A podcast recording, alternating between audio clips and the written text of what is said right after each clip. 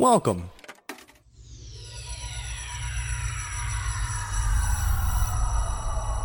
To Arcade Audio.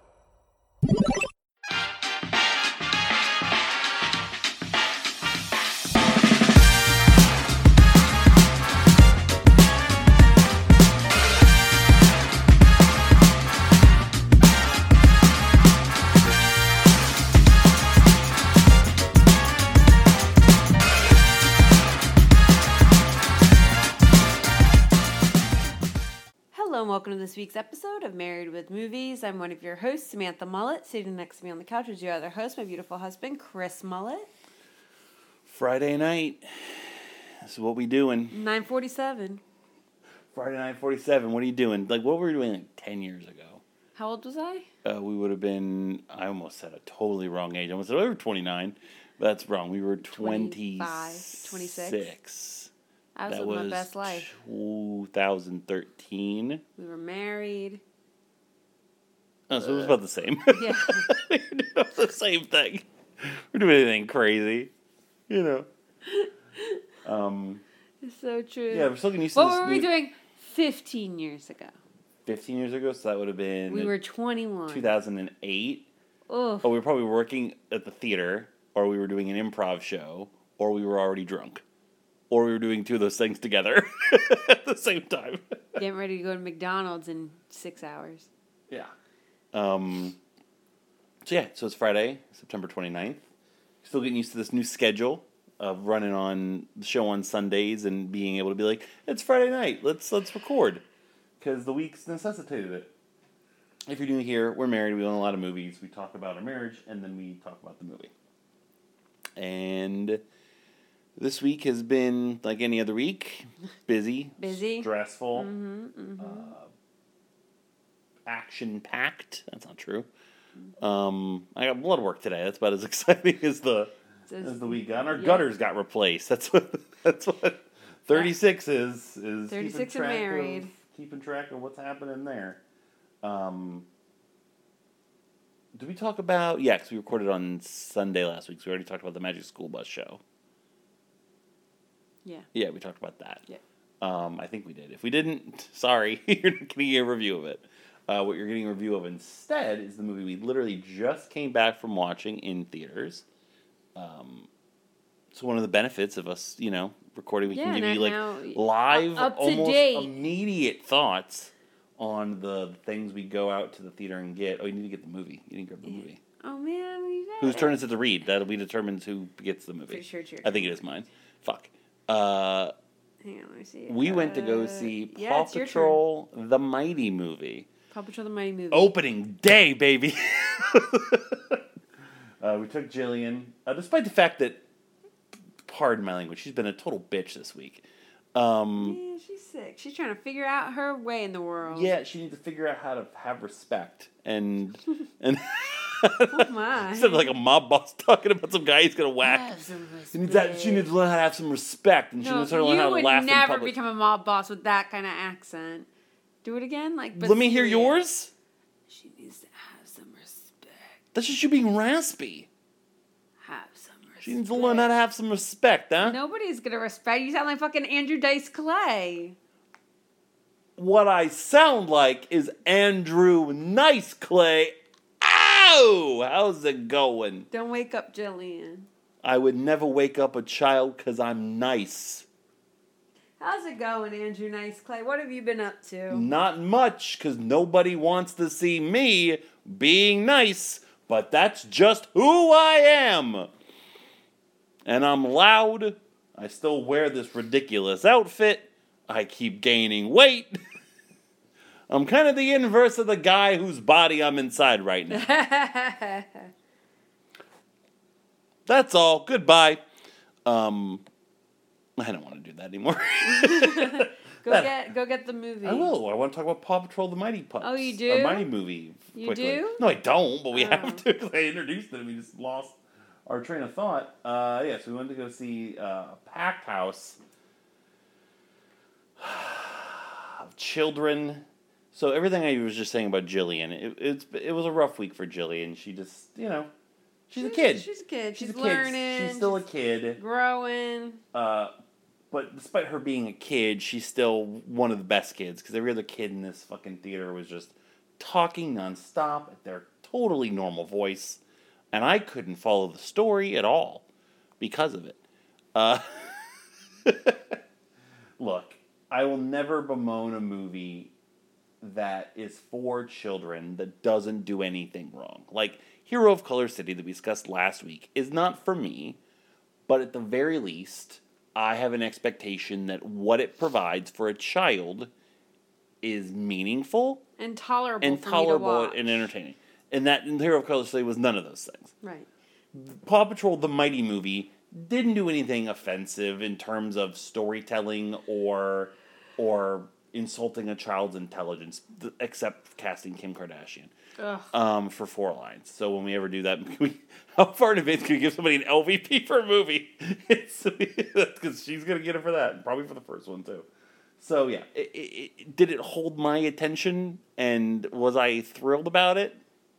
No, but was it good for what it was? Yeah, it was fine. I identified with Rubble. I, I, I know you. did. Rubble's my spirit animal. My spirit animal, as I said in the car, was the guy three seats over from you who sat in Paw Patrol the Mighty movie as if he was watching his mother get tortured by the Yakuza. yeah, he was, He was- not happy. He was just sitting there with his finger and hand on his temple and his head slightly down in his like fucking Bass Pro Shop hat and his long sleeve Who Farted t shirt and was just like, I fucking hate Yeah, that this was he- my week with the kids. Yep, yep, basically. Because he had to sit there and watch this hour and a half Paw Patrol movie. And what I didn't know was the 10 minute Dora the Explorer short beforehand. if I had known that, I would have. so much worse. we were rushing to get into the theater. Oh, I would've rushing told- to get there. I would have. I would have taken my damn time. I would have been like, we'll actually take a pizza, um, some Yeah, yeah, fresh yeah, nacho yeah. cheese.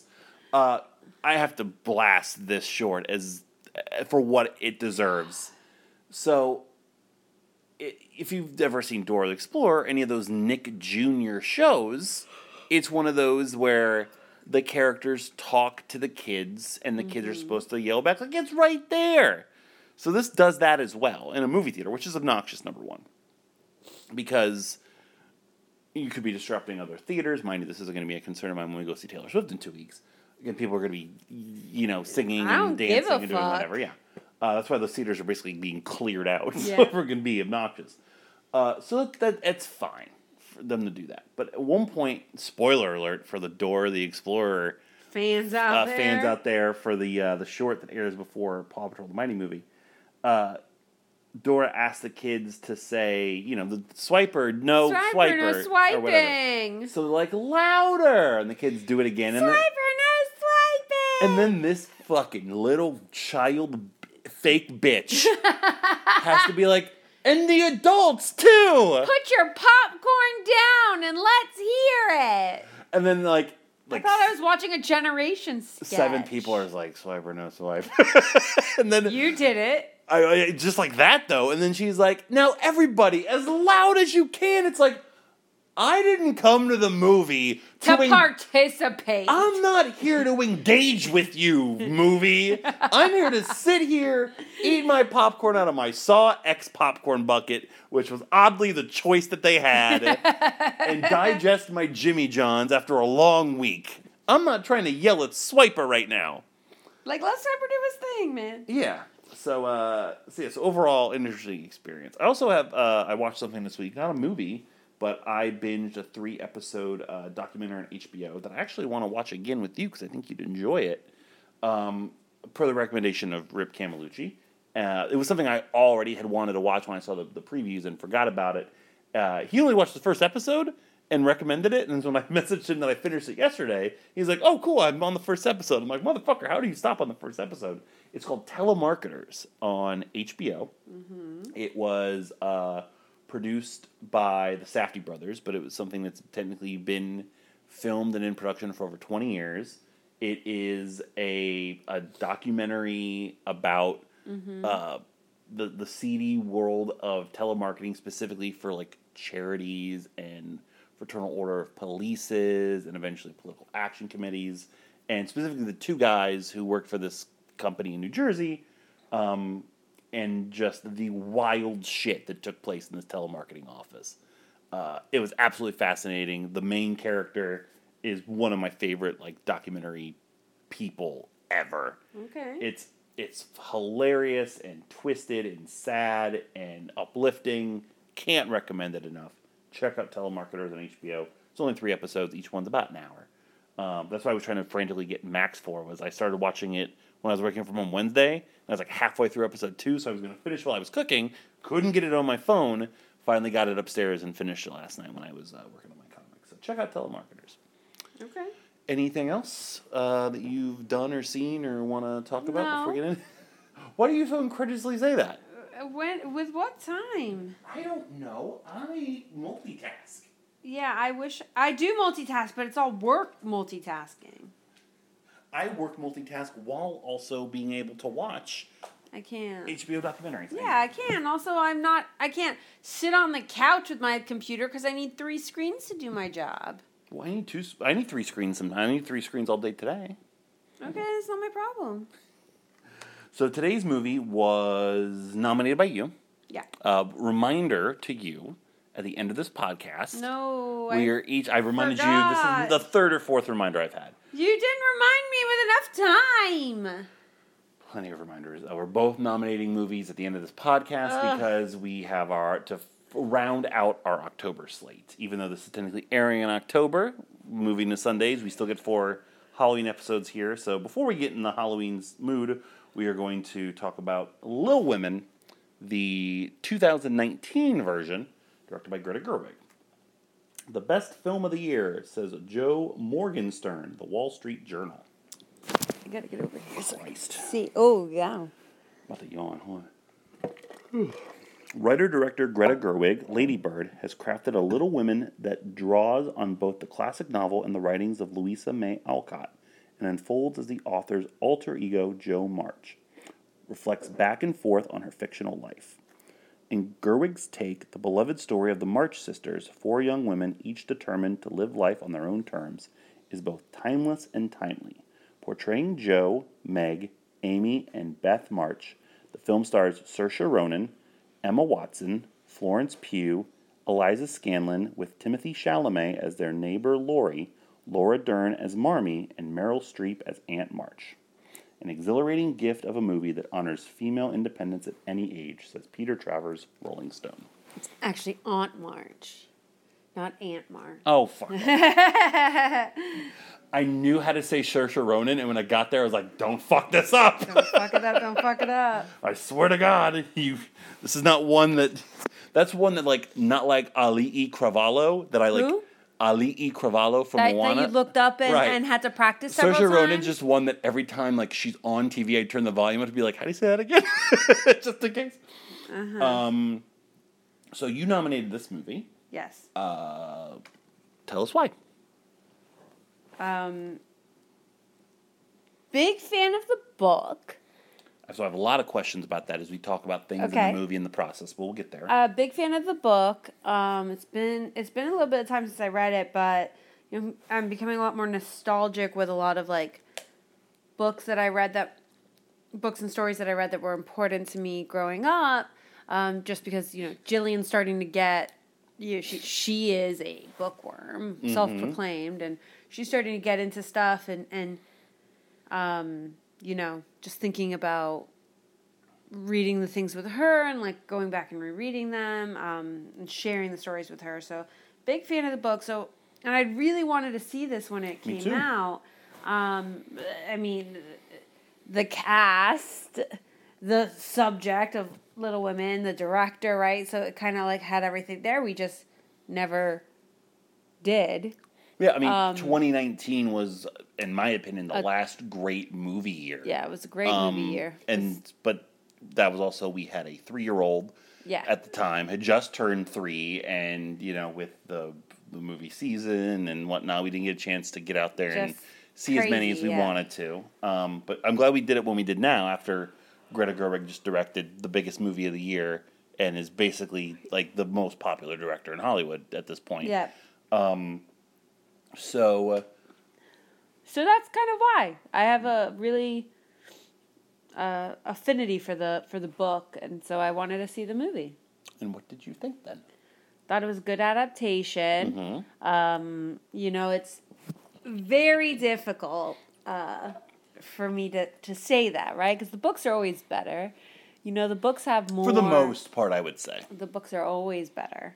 There seems like there's always like on three different subreddits: the movie subreddit, just the the general subreddit, like like the ass subreddit of like give me an example of movies that are better than the books. There's always some very interesting answers out there. Okay. it's, it's never like the They're cla- wrong. well, no, it's never the classics. It's normally like Sure. more modern stuff, like The Shining is an example. Like they're totally different things, but a lot of people would point to that, or um, I don't know if any sp- other specific examples. But there's never you a can't case tell for me like that there's a movie that's better than a Stephen King book. Uh, I mean, it just depends on your interpretation. Sure, but- sure, but that's sure. nev- but that's never the case with anything. People are dumb. I I've never read the book, but I'd be shocked if Sure. the book was not. You know, that's not here nor there. That's like people say they're people aren't true Harry Potter fans if they've you know It's different because it's not movies. different. I don't care. The Harry Potter movies, while they were This really isn't the argument that I'm making. You're not listening to me. adaptations, not nearly as good as the books. I did. Jillian, relax. Listen to what I'm saying. What I'm saying is, I don't think that's the case for the classics like this. If you any novel basically from before the 20th century, mm-hmm. I think is largely excluded from that.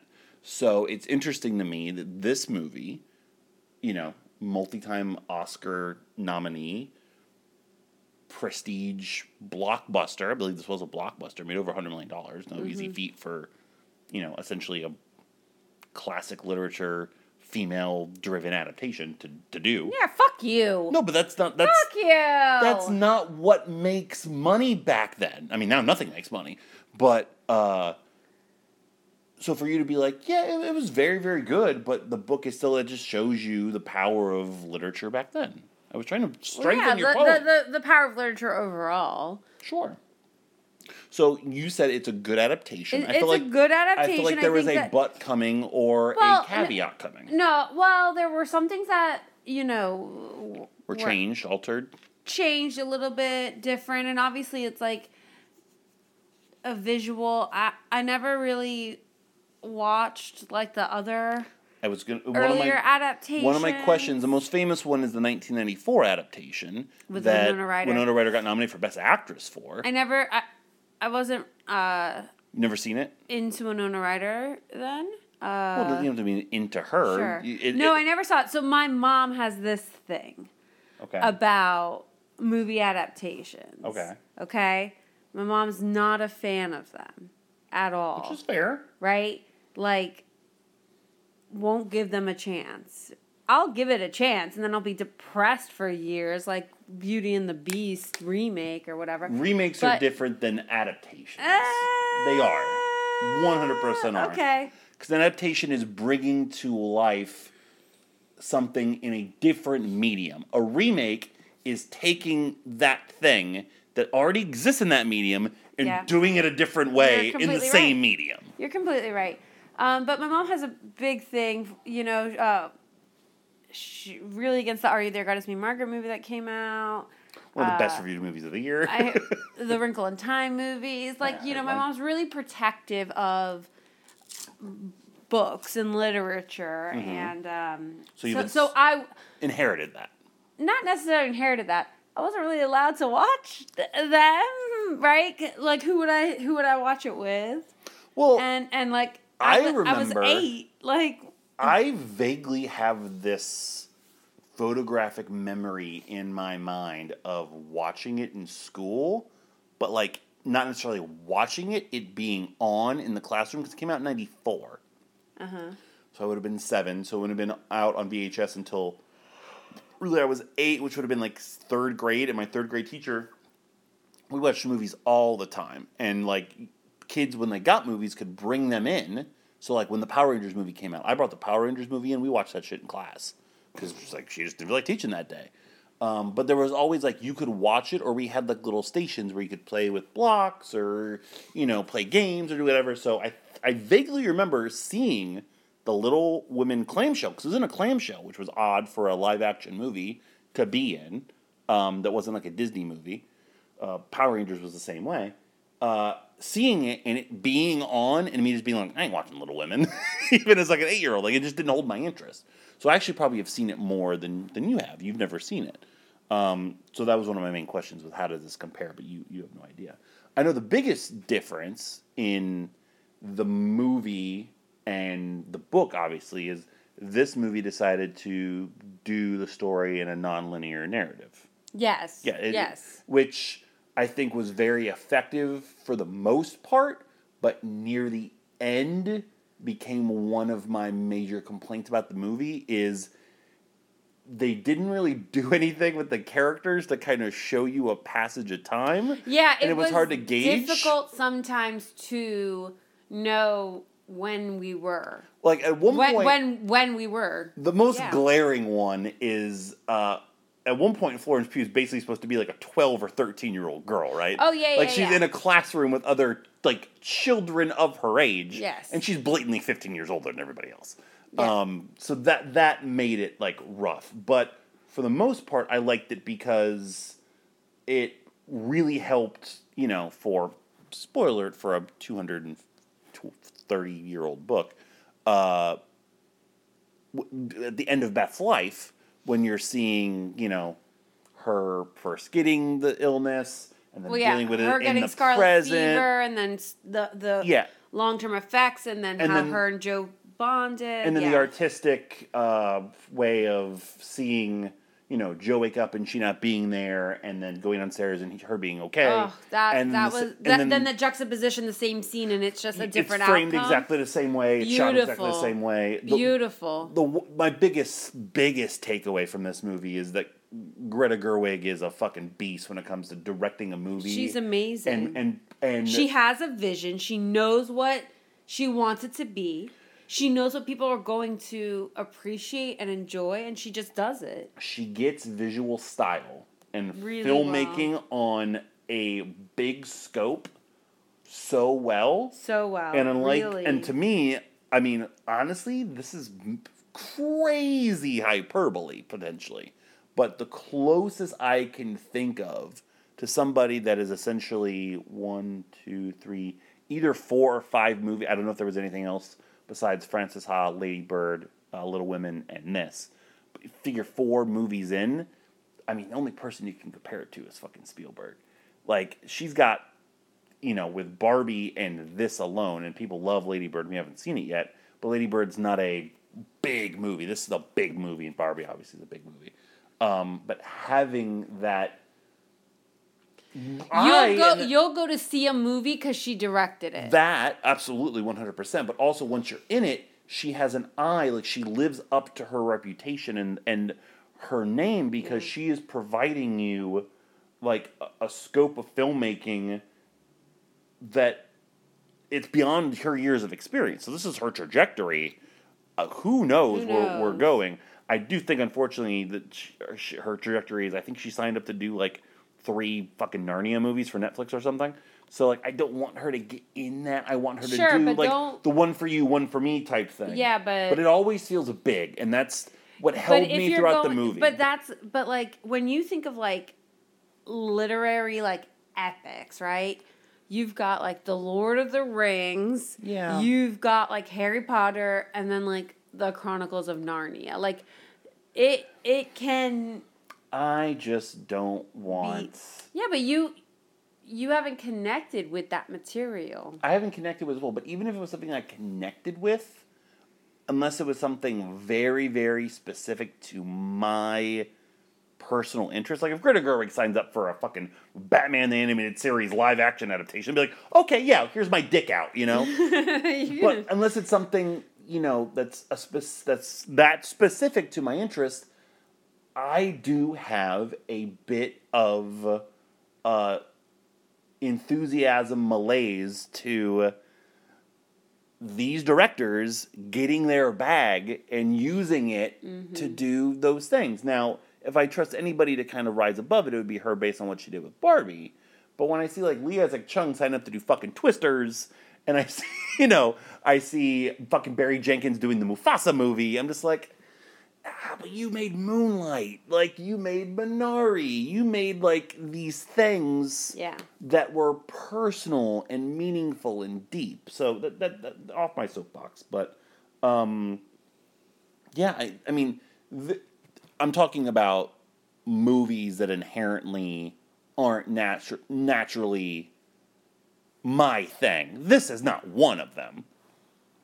I still thought this was a very good to great movie. What do you mean this isn't your thing? You're not the target audience for a literary adaptation of the Of a- of a an period piece? 1888 book called Little Women that is about women and has only one real male, one and a half like male presences We'll say two because there's one main one and then the other two are like halves. halves yeah. each, yeah. Um, so like two ma- one of which in the movie immediately takes you out of, which we'll get to when we get to it. Absolutely.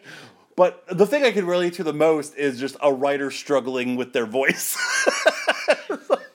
I wrote a, a writer taking criticism in a negative way. Okay, movie, I can relate. But but that's the thing. But imagine being a woman fifteen hundred years ago, five hundred years ago. no.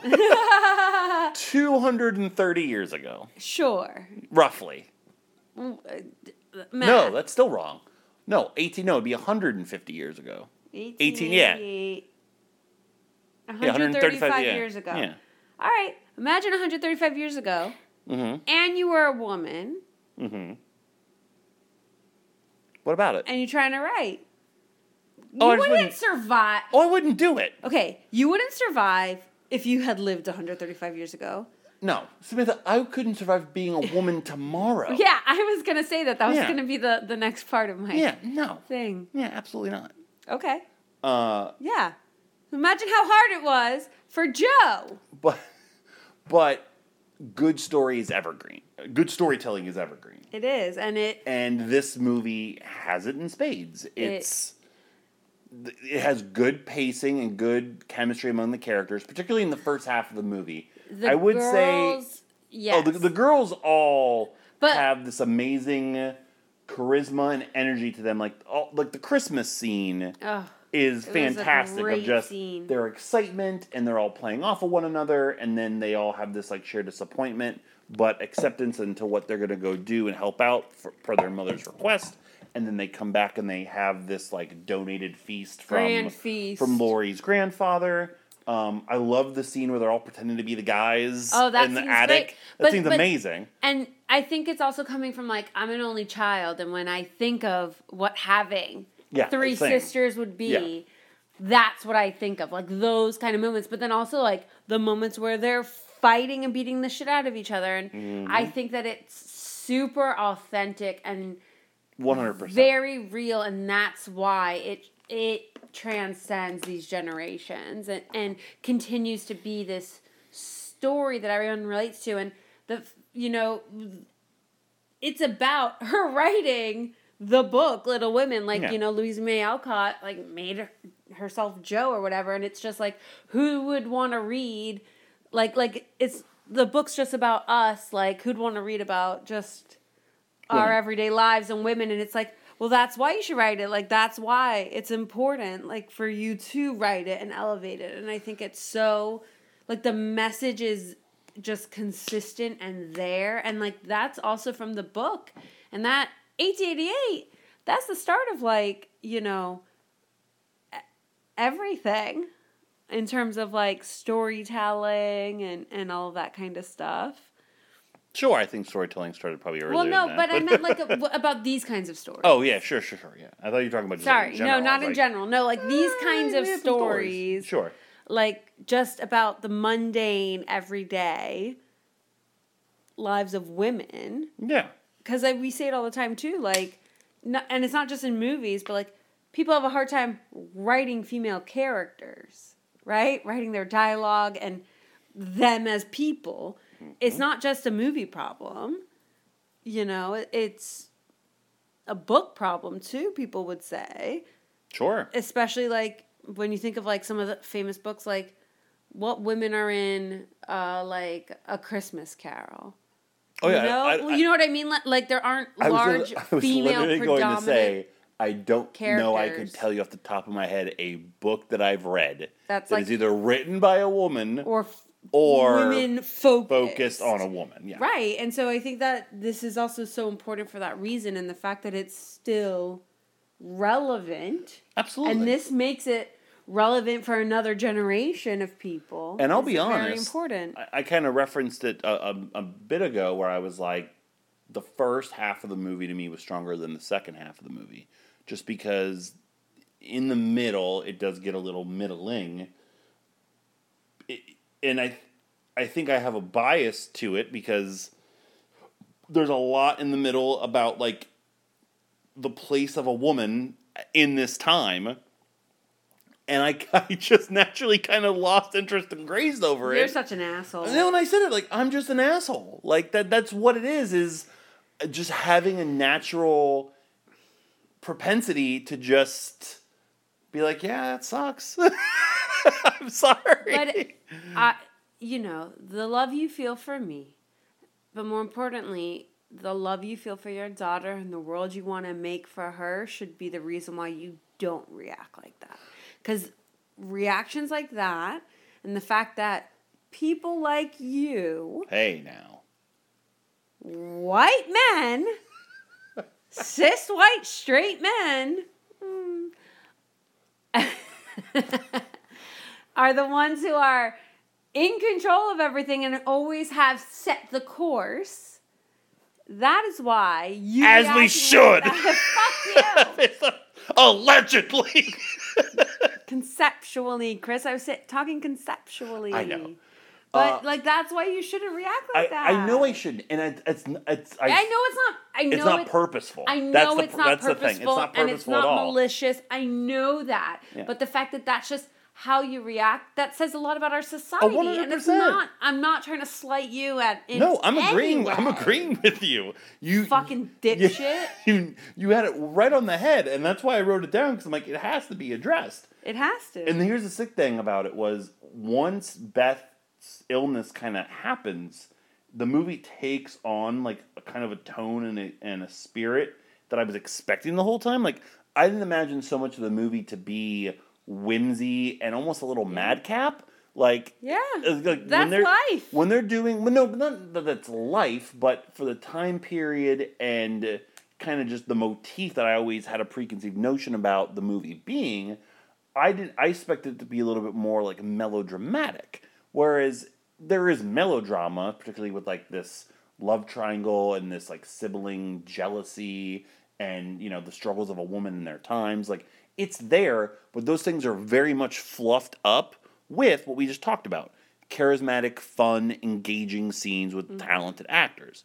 Um, so I was expecting a lot more doom and gloom in the story, just based off of the time period and you you know the subject matter of a, a group of women. Somebody's gonna fucking die. I can just tell. You know. You um, never knew that. No, I I I, I honest, you don't know anything about Little Women. I knew nothing about Meg, the story Jo, at all. Beth, and nothing at all. Nothing at all. So I walked into Wow. this totally cold, and that's why I'm glad I liked it as much as I did.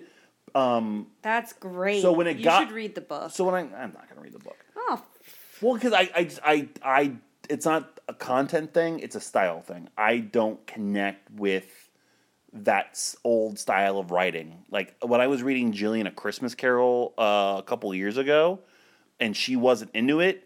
I think it was because I also wasn't into it because it's so unnecessarily wordy and just that, that's just how writers wrote back then. yeah. Um, so for it to take an hour and 20 mi- minutes to get to kind of what I want, what I figured the movie was going to kind of be like, I was totally okay with that because I'm like, okay, well now it's getting to the stuff that I figured was going to happen, um, and I'm I'm good with that. So that said, the stuff I was praising the movie for earlier and some of those scenes, I think it, there are times where maybe just does get a little too zany and madcap and funny. okay. It just I, I don't know why. It those are the moments where it feels a little too unnatural, just because I feel like it's dialed up maybe a tick too much. Minor complaint. Very very minor complaint, but a lot of that comes from like some of like Laurie's being and and ways and some of the situations that uh uh Meg Meg is Florence P, right? No. No, Meg is Emma Watson. Yeah. Uh Amy is Florence. Pugh. Amy and some of the stuff that like Amy gets into and does. I'm just like, yeah, you know, tone it down a bit. So that that's really one of the only things. But for the most part, I disagree. well, yeah, that, that's fine. For the most part, the the pace is good, and you know, the story is a bunch of sisters strewn about with different problems and personalities. I'm game, particularly when you have a dope ass fucking cast of just some of our greatest living actors, and even some of our our our actors that are great that I don't think are particularly great in this movie. Still, just involved letting other people shoot their shot and, and crush it. Yeah.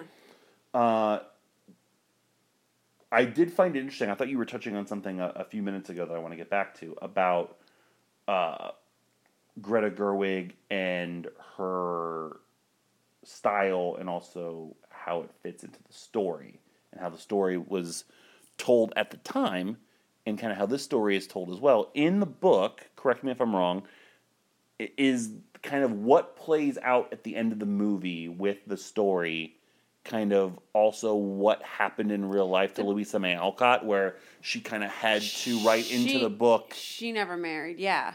but she had to in her Yeah, story yes, yes, yes. make Jo. Okay, Yes. so in the hands of Greta Gerwig, who just made Barbie, you know this incredibly meta look at women's place in the world at Yeah. the moment through Louisa May Alcott was way ahead of her time. through well i found it interesting that like the scene where jo is negotiating you know her rights for her story and negotiating what happens in the story being a dichotomy to what has actually already happened to her in her personal life and kind of changing everything she stood for up until that very moment. I was just like, okay, Greta Gerwig's number one, the patron saint at this point of women's and their staunch opinions of of who and who they should not be with. Because that's a, a huge thing with you know Laurie's Yeah. character with both uh, Amy and, and Jo Pryor, but also just this amazing meta commentary that to to probably most uneducated people would claim is heavy-handed. Like I think of all the dumbass bullshit far right conservative people that had 30 minute videos on YouTube about what a piece of shit Barbie is because of what it said and did and they're a, a bunch of fucking idiots. Um, but she has this really unique way of kind of being over the top meta mm-hmm. to an extent that it, it takes on another layer of of meaning. Does that does that make sense? Because that's what I felt like in this movie. Of I, I take Don't Look Up as an example. People's biggest problem with Don't Look Up was how over the head and blatant its messaging was as a allegory for you know its purpose. And this movie does the same thing, but it does it in an adapted version of a story that's been Right. saying that same story for 135 years Yeah. and applying it to current day issues. Like that's fucking hard to pull off Super hard to pull and off. And get people behind it. Um, so the execution comes together so fucking well. And the fact that it's juxtaposed to the novel coming together as well, I was Yeah. really impressed with how this movie kind of just put it all together in its it last 10 minutes. Um, and also, it was just a very, very fun, like, everyone at the end of the movie is kind of together and we're coming together to make the the protagonist's mission come true. Everyone's getting, you know, I'll get the car and we'll get you there. And I love those sort of like happy endings of like teamwork makes the dream work. If I can borrow a line from fucking Rubble, uh, Don't step on my shit. but a mighty pups. Uh, so yeah, I was I was totally fucking down with that. Um, I I could give or take her getting with uh, what's his face at the end. I again, I've already just kind of covered the the point behind it, but Yes. I think it's also because I didn't like that actor. Uh, he's on my OVP list, but we'll get to him in a second. Uh, I don't think it is going to be him because I have two other ones. He's supposed to be German or something. Why don't th- he was just mumbly and boring. Um, I was. No, I mean, but but he- I mean, it's hard when he's up against Timothée character- Chalamet, I know. basically practicing every role he's going to play for the rest of his life, I know, but being this frantic ball of energy. Timothée Chalamet brought Laurie. Oh yeah, it. we're almost to acting. So, a couple things I wanted to mention. Uh, the one one of the one of the scenes that was he, in this movie and wasn't in the book. It's the scene where Amy and Laurie, so Florence Pugh and Timothée Chalamet, are Mm-hmm. are arguing. Um, when she's like packing up her stuff, and then she she says the, um, the whole thing about, you know, her, you know, she doesn't have a choice. Like, she doesn't have anything. Like all her stuff belongs to whoever it is she marries, Mhm. and and um, and all of that. It, it's just really, really a beautiful speech, and I don't normally like it when people stray too far or add things. Um, oh, so that was an, that was a change or an addition that you actually liked versus the book. addition. Well- Well, because I really like the message of Oh, it gotcha. more than anything, and and also you know part of it was like the delivery. Um, So I have a couple questions about a couple things that I didn't like storyline wise in the movie that I'm curious Okay. your thoughts on versus the book and how you th- liked them in the movie. So the love triangle of Laurie with Jo and True thing. Amy. So Swerve, you didn't think that he was gonna get with Amy though, did you? Just, just give me a number. A hundred and six. Okay. That's, I mean, I mean, after the Fast and Furious saga, it's, it's hard It's- to yeah, even come you can't top it. But uh, so that was a pretty accurate depiction of how it is in the book. Yeah. Okay. Um, it was fine to me. I, it didn't feel like, but at the end of it, that like, I don't know the the result of it just didn't hit with me in the right way. I didn't feel it, It with was very those two. downplayed. I didn't feel it with those two, whereas I did feel it with Jo and Laurie. And I don't I know think if that's that's the whole point. that's what I was asking. I, I don't know. I don't have a feel for like the narrative to know. the narrative is that Amy is a selfish brat. The little bit of research I did afterwards from people's comments on like the movie versus the book were that the movie did a better job at making Amy likable. Whereas Yes. in the book, Amy is not necessarily an antagonist, No, but she's a she's a bitch. but yeah, but she's hard to like. Right. She's hard to like. She's hard to like. Her burning the novel. Oh, of course, like, yeah. Hard and to like. So that that leads into my second question: is the tension and the drama of the sibling rivalry of Jo and Amy felt necessary in the overall, you know, telling of the story, but felt a little forced at times in the movie to me. Particularly like the book and some of the reactions and you know her falling in the water and stuff. Is it even more? Did I say the well? Uh, the ice. the ice. Yeah. Uh, is was that pretty accurate to the book, or was there even more that could have done, or should I have done Yeah, less? I mean, it's like the dynamics are, are there. Like, they're all protective of Beth, even though Beth's not the youngest. Amy's the youngest. Amy Yeah. gets left behind. She's bratty, selfish, whatever. Jo and Meg are the closest. They're the oldest. so I didn't feel that Meg kind of gets put aside. Jo fights with Amy a Yeah. lot. Um, The moment that really makes it stand out to me is kind of being a lost opportunity to a certain extent is once Meg, sorry, once Amy comes back, and her and Laurie are are they already married? Like they just got married on the train or something? yeah. Yeah, fucking fucking eighteen eighties. Uh, like their reunion and Jo's almost immediate yet still semi restrained acceptance of it, and their kind of uh, what's the phrase I'm looking for? Their reunion just felt off in some way. How would you feel? Well, and that's it was purposeful, but I wasn't sure if it was supposed to. It felt like based on the book and based on I feel like it not being fleshed out enough. It should have been more.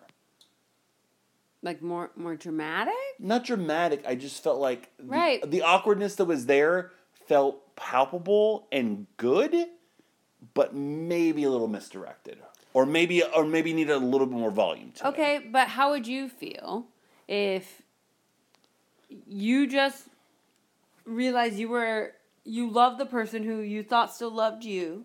Yep. They got married to your sister, and you're all gathering because your other sister died. I mean, yeah, it's a weird. I yeah. get it. Okay. I get it. so, uh, shut the fuck up. Like I, I mean, I get it, but like it's not these- a straight story. It's, It's not like it's not, and that's that's These- fine. Is is it's that complex and dramatic? is that also accurate to the book?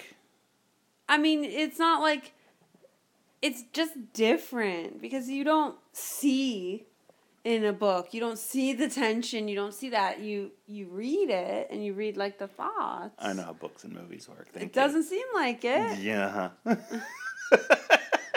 I love having these philosophical conversations with you. Um, my third question, because it came up in the in just that right there, was uh, Meg. Definitely seems like the fourth child. She seems like the Tiffany Trump of the of the well, marches. she's the oldest. She's I mean, she's got the Married first, Yeah, she's she's married first. She's got the children, husband. She's got the children. She has the financial problems. sure. You know, and a certain expectation as to what she wants. Yada yada. Um, was that accurate again to you in terms of like her importance to the book, or was that more so we have Emma Watson doing this part? And I thought this is actually probably the most I liked Emma Watson in a movie. Um, in this movie, So the books it's it's kind of hard and again it's been a few years since I've read them, right? So um there so Little Women is one of the books, but there is a series of books, right? Little Women, Little Men, Jo's Boys, like there's a, a bunch of them. You Okay. know um my mom you know my mom's bookshelf? mm-hmm. You know the set like there's a set of like green books sure. that are always on her bookshelf. I, I I know the shelf you're referring to. I just don't know the books. Those are. Okay. It's the set of like very early edition Little Women books, like the Little Women Gotcha. series and stuff. But, so she um, maybe gets more play in some of the other books than Sure, but Okay. Jo is the main character, right? Oh, yeah, Jo's course. Louisa May Alcott. Like she Yeah. wrote about herself, um, and it's all about perspective. So So were, um, were Meg you, is still important. were you like- fine with her portrayal? I liked I liked? Emma Watson. I thought she was really natural and good for it. Like my biggest complaint with her is a lot of times she feels like she's like trying too hard and comes off as really unnatural, Mm-hmm. and that's hard to gauge because she was a child actor doing you know very a very a, a specific. very specific type of character. Yeah. So everything else afterwards has felt either way too boring and dry, or you know, just her stepping out of a comfort zone. This felt good and right. She's not my MVP by any stretch of the imagination, but Well, it's, hard. Hard it's hard to, to, come up compete with three main people. Yeah. Um, okay, cool. Was there anything you particularly did not like about the movie? Any scenes or any liberties taken or Uh, decisions? no, I, I mean, I, I really like. Maybe. Perf- well, well, let's get into performances then. Uh, where do you want to start? Let's start with MVP. I mean, it's it's really really difficult. I ultimately will be fine with any of these. Um, so I have Chalamet on my list, but I feel like it'd be disingenuous to give a man the MVP of Little Women. sure, he did good, but, he's not. I mean, he's not better than the other two. He, but he does bring not knowing anything about that character. Like I said about the story, I feel like he nailed it. I feel like that is that character. He has a grace charming, and a charming, amazing energy to him. He could be a buffoon and still be yes, light. but he like- can still be like kind of this intelligent, you know, heart throbbish. Right, he just like is observant Yeah. and yeah, I thought he was great. he was good. This is a really difficult decision between the two. Sor- what's her name? Saoirse Ronan. How you say it? Saoirse. What? Saoirse. Sorsha? Saoirse. Scorcha? Sorsha? Say- Saoirse Ronan. Saoirse Ronan. Mm-hmm. I- It's Saoirse. And it's not just because the role of Jo is the meatiest role, but she was riveting. In Oh, she role. she, is a She was she is a tour de force. She, is so goddamn charismatic. embodied this and yeah it, now, I, I'm going to give but this to you. But I, I, love Florence Pugh Florence as well. Pugh I I said it when we watched Midsommar as well, a movie that I would not like. a but beast. I can't wait for you to see Oppenheimer. Not that she's like she's nowhere near as good in Oppenheimer. there are women in Oppenheimer. Uh, she's she's like one of two, and she's naked in every scene. so You should have told me that. I would have gone to the theater to see I- it with you. it's a great time. Uh,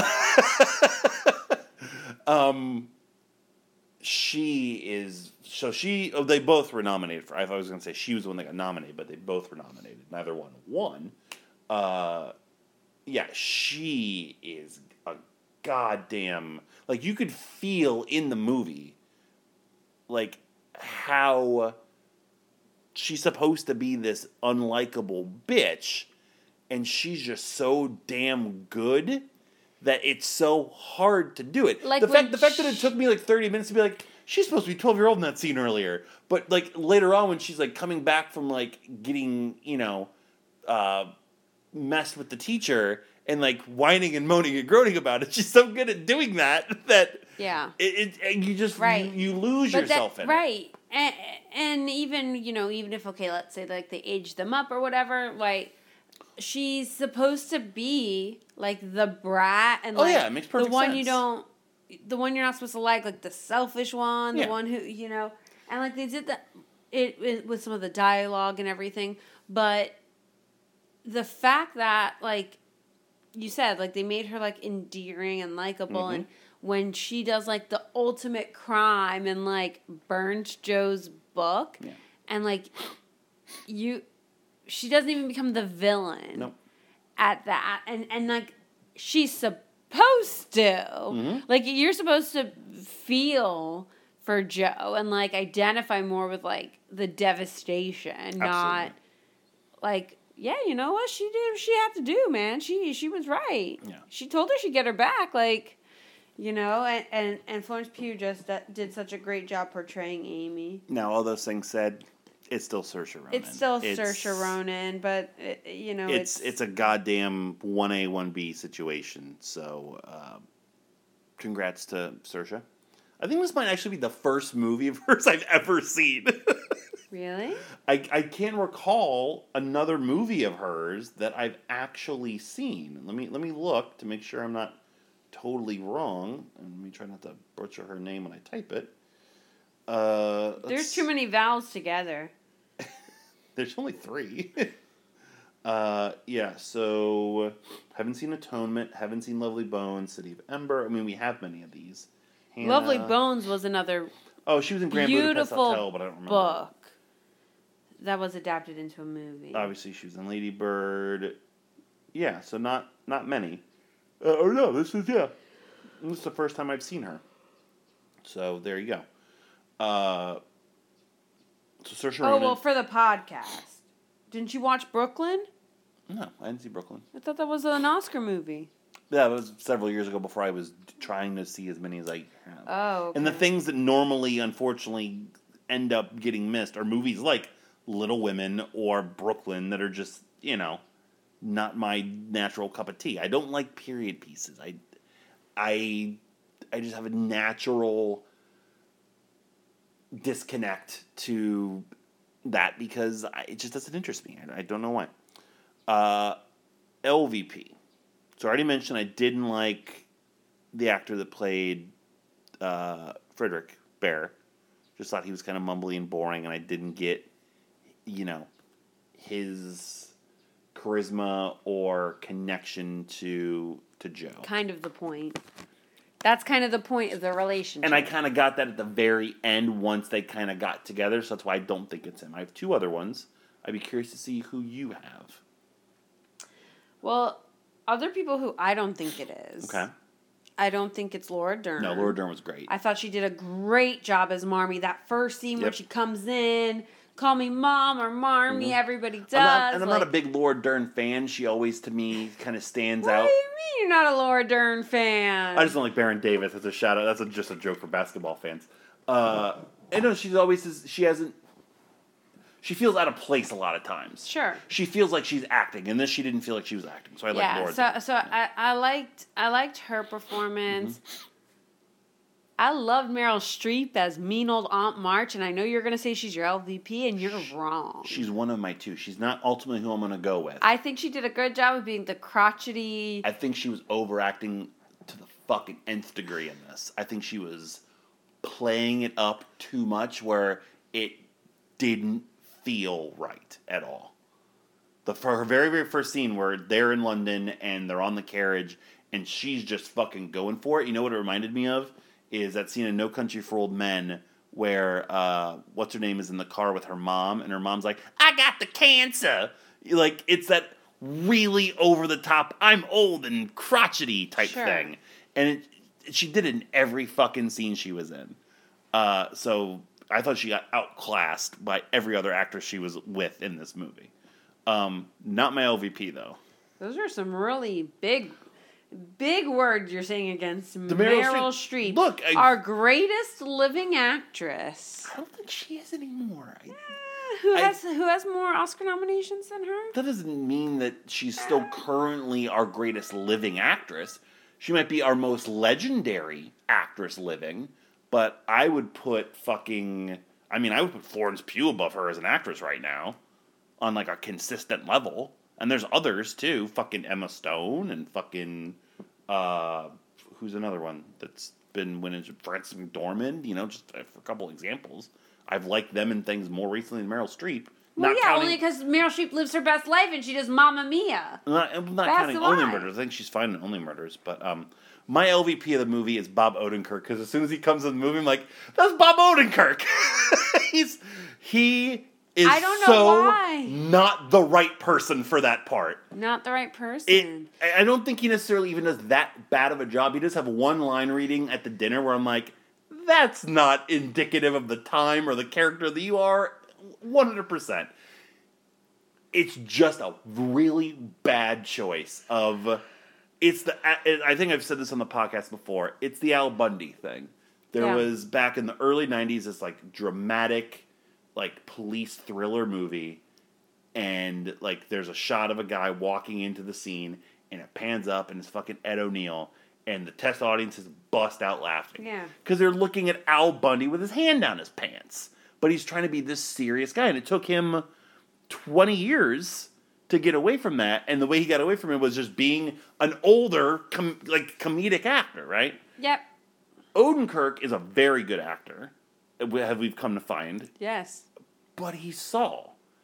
Or he's something close to it, like the the uncle character he plays in The Bear. Or he's, you know, his old uh, Mr. Show character. He's not this paternal, grizzled war guy coming back to his girls. And they build that moment up, too. So I didn't know Odenkirk was in this. And they're building up throughout the whole movie. Their dad's fighting the war. When's he gonna come back? Is he gonna survive? He's getting hurt. So I was expecting like I- don't know who I was expecting who fits. So when Odenkirk walked in that door, I was like, "Fucking what?" Yeah. That's just not it. It's I, appreciate trying to get an actor for the moment. You don't get Bob Odenkirk, so that's why he's my LVP. He just did, he didn't fit his delivery, his just aesthetic just wasn't the movie. Wasn't about it. Yeah. D- Do you, did you have somebody else or No. that that's who you Yeah. were gonna say? I mean, some of the bit parts, like uh, the Fred guy that Amy was gonna get engaged to, Fred Vaughn. Oh, I think you had like two lines. yeah, I know. Just you know, like, eh. Somebody who also is not. I want to shout out to Jayne Houdyshell as uh, the not the nanny or the maid or She was yeah, like she was good. I like. I, Yeah. I, she's one of our. She's another one of those like greatest living actresses, but on like a Broadway sense. Like she's always nominated for Tonys and doing shit. She was famously just recently in Only Murders, as well.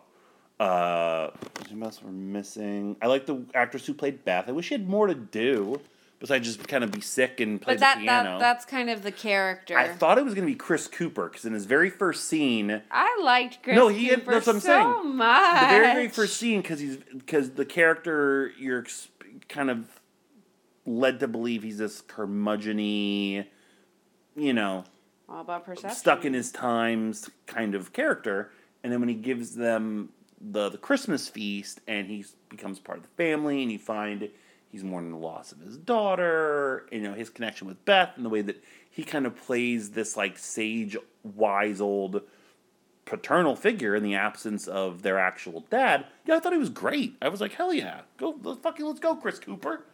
Um, not he I mean he's good in everything, so I was glad that was wrong. So yeah, it, it's Bob Odenkirk, unfortunately. Yeah. I'll Yeah. never.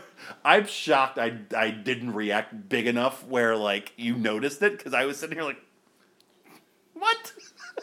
I didn't know that was coming either. It was surprising. It was so weird. He walks in the like fucking Saul. it doesn't fit at all.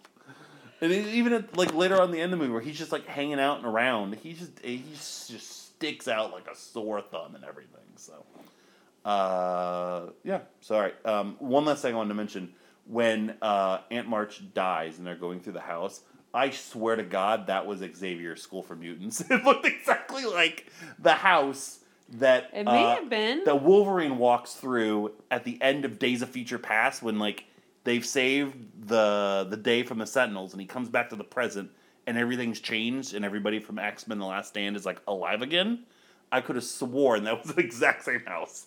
It was laid out and they shot it exactly like that building in like three or four different cases. So if if it was, I'm gonna look that up afterwards and fucking a good good job on you, uh, set. Um, I believe the only Oscar this won was best costume design, if I'm not mistaken. Um, yeah, but I dug it. I you know I don't have much else. I'm so glad to hear you say that. say. Yeah, it. I will always, always give it up for just a good fucking story and great actors crushing it, and that's what this movie does, and some amazing directing. Um, so I will go ahead and score it because you nominated it. I'm giving this movie an eight. Wow. Oh, yeah, I'm it's- giving this movie a nine. That may seem a little that may seem a little low based on how much I was praising it and what I had kind of said in throughout the movie, but I still have a natural, like I said, disconnect to the material that if I'm wandering too much in a movie, it's hard for me to gauge if it's because of my own biases or if it's the movie's fault in general. So I naturally kind of dock a point for that. So it'll be an eight and a half for Little Women. Wow.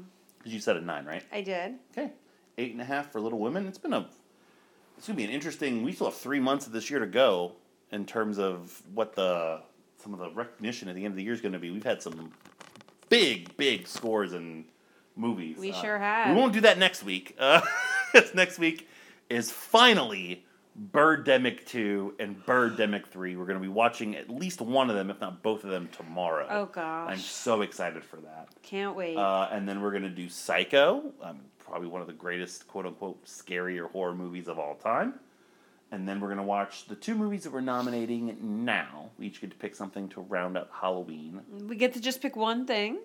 Well, we're gonna nominate, and the other person gets Oh, to pick, just like we normally would. So it's so my it'll be my turn next. We'll watch that movie first, and then we'll watch yours. Okay. So the two movies I'm nominating, um, I'm gonna pick two movies. Uh, one of which they're both related to. So one is uh, a quote unquote remake or a sequel of a classic kind of prestige horror franchise. but we can't watch sequels. Well, we don't have the other movie, so it doesn't, Oh. we don't. It, it doesn't matter.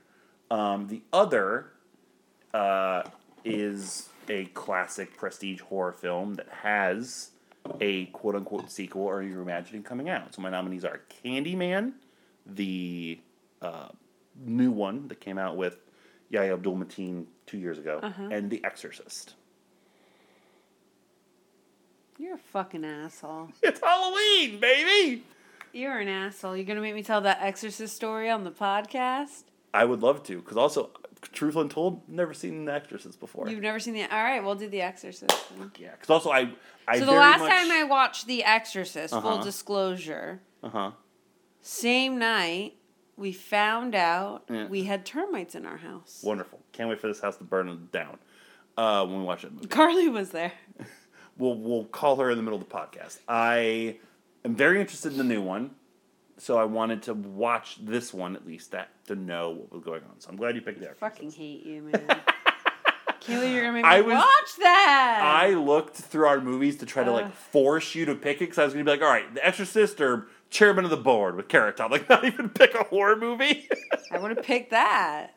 I was trying to trick you, but I knew, you know, I was gonna uh, do. Uh, I'll say after you nominate, I was gonna do something else, but I just didn't want to watch it. so when I saw Candyman, I was like, okay, I can frame it that way at least. Ugh, I hate you. So The Exorcist will be uh, in two weeks' time.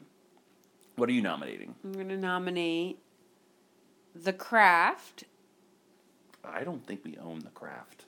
We have a list of movies. It's on the list of movies. I must have bought it for you then. I'm pretty sure. Let me look. Hold on. Okay.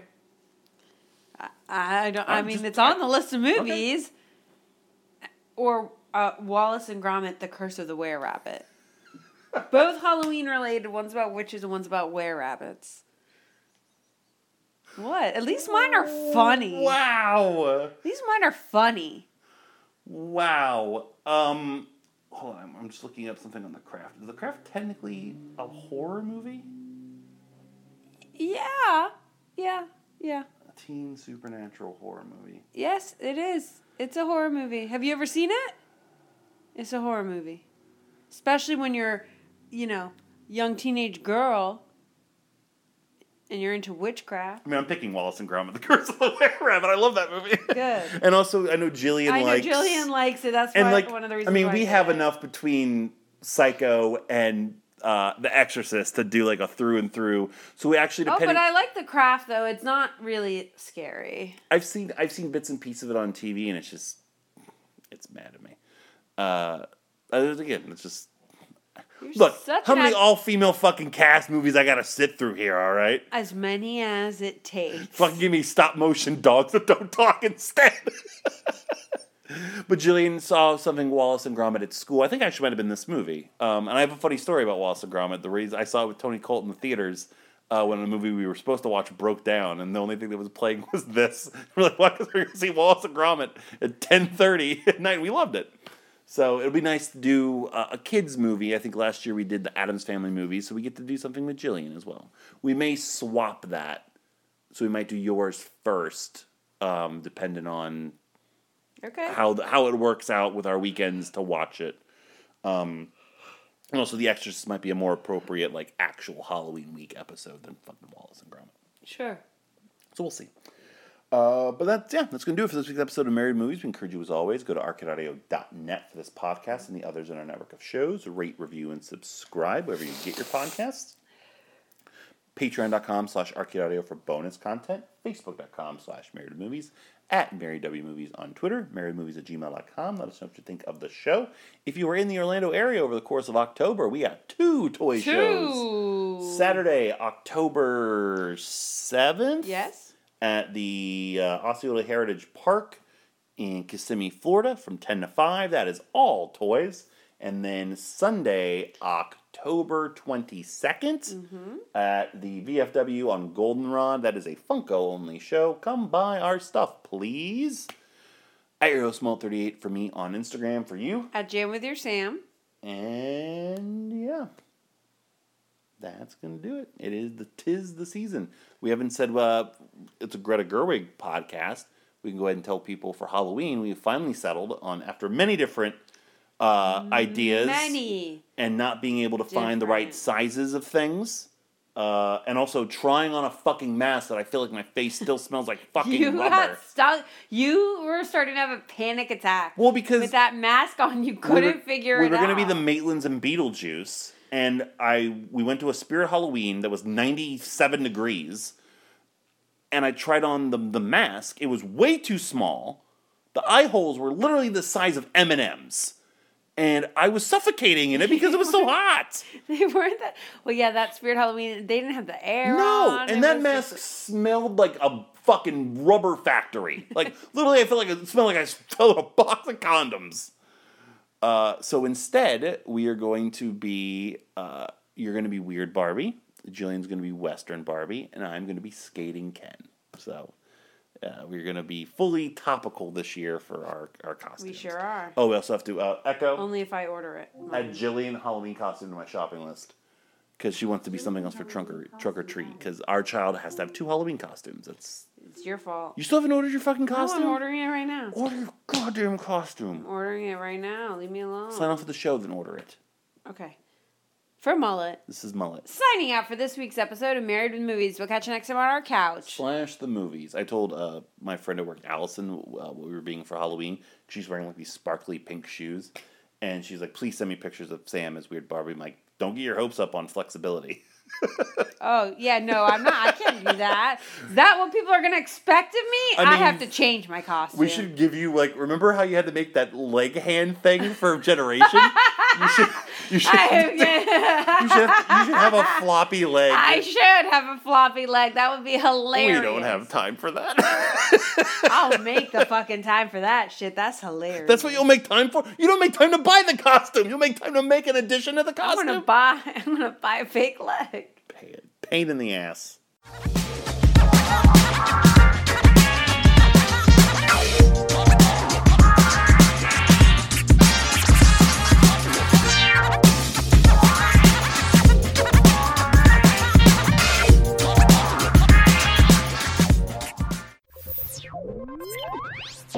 Thank you for playing Arcade Audio. Play more at arcadeaudio.net.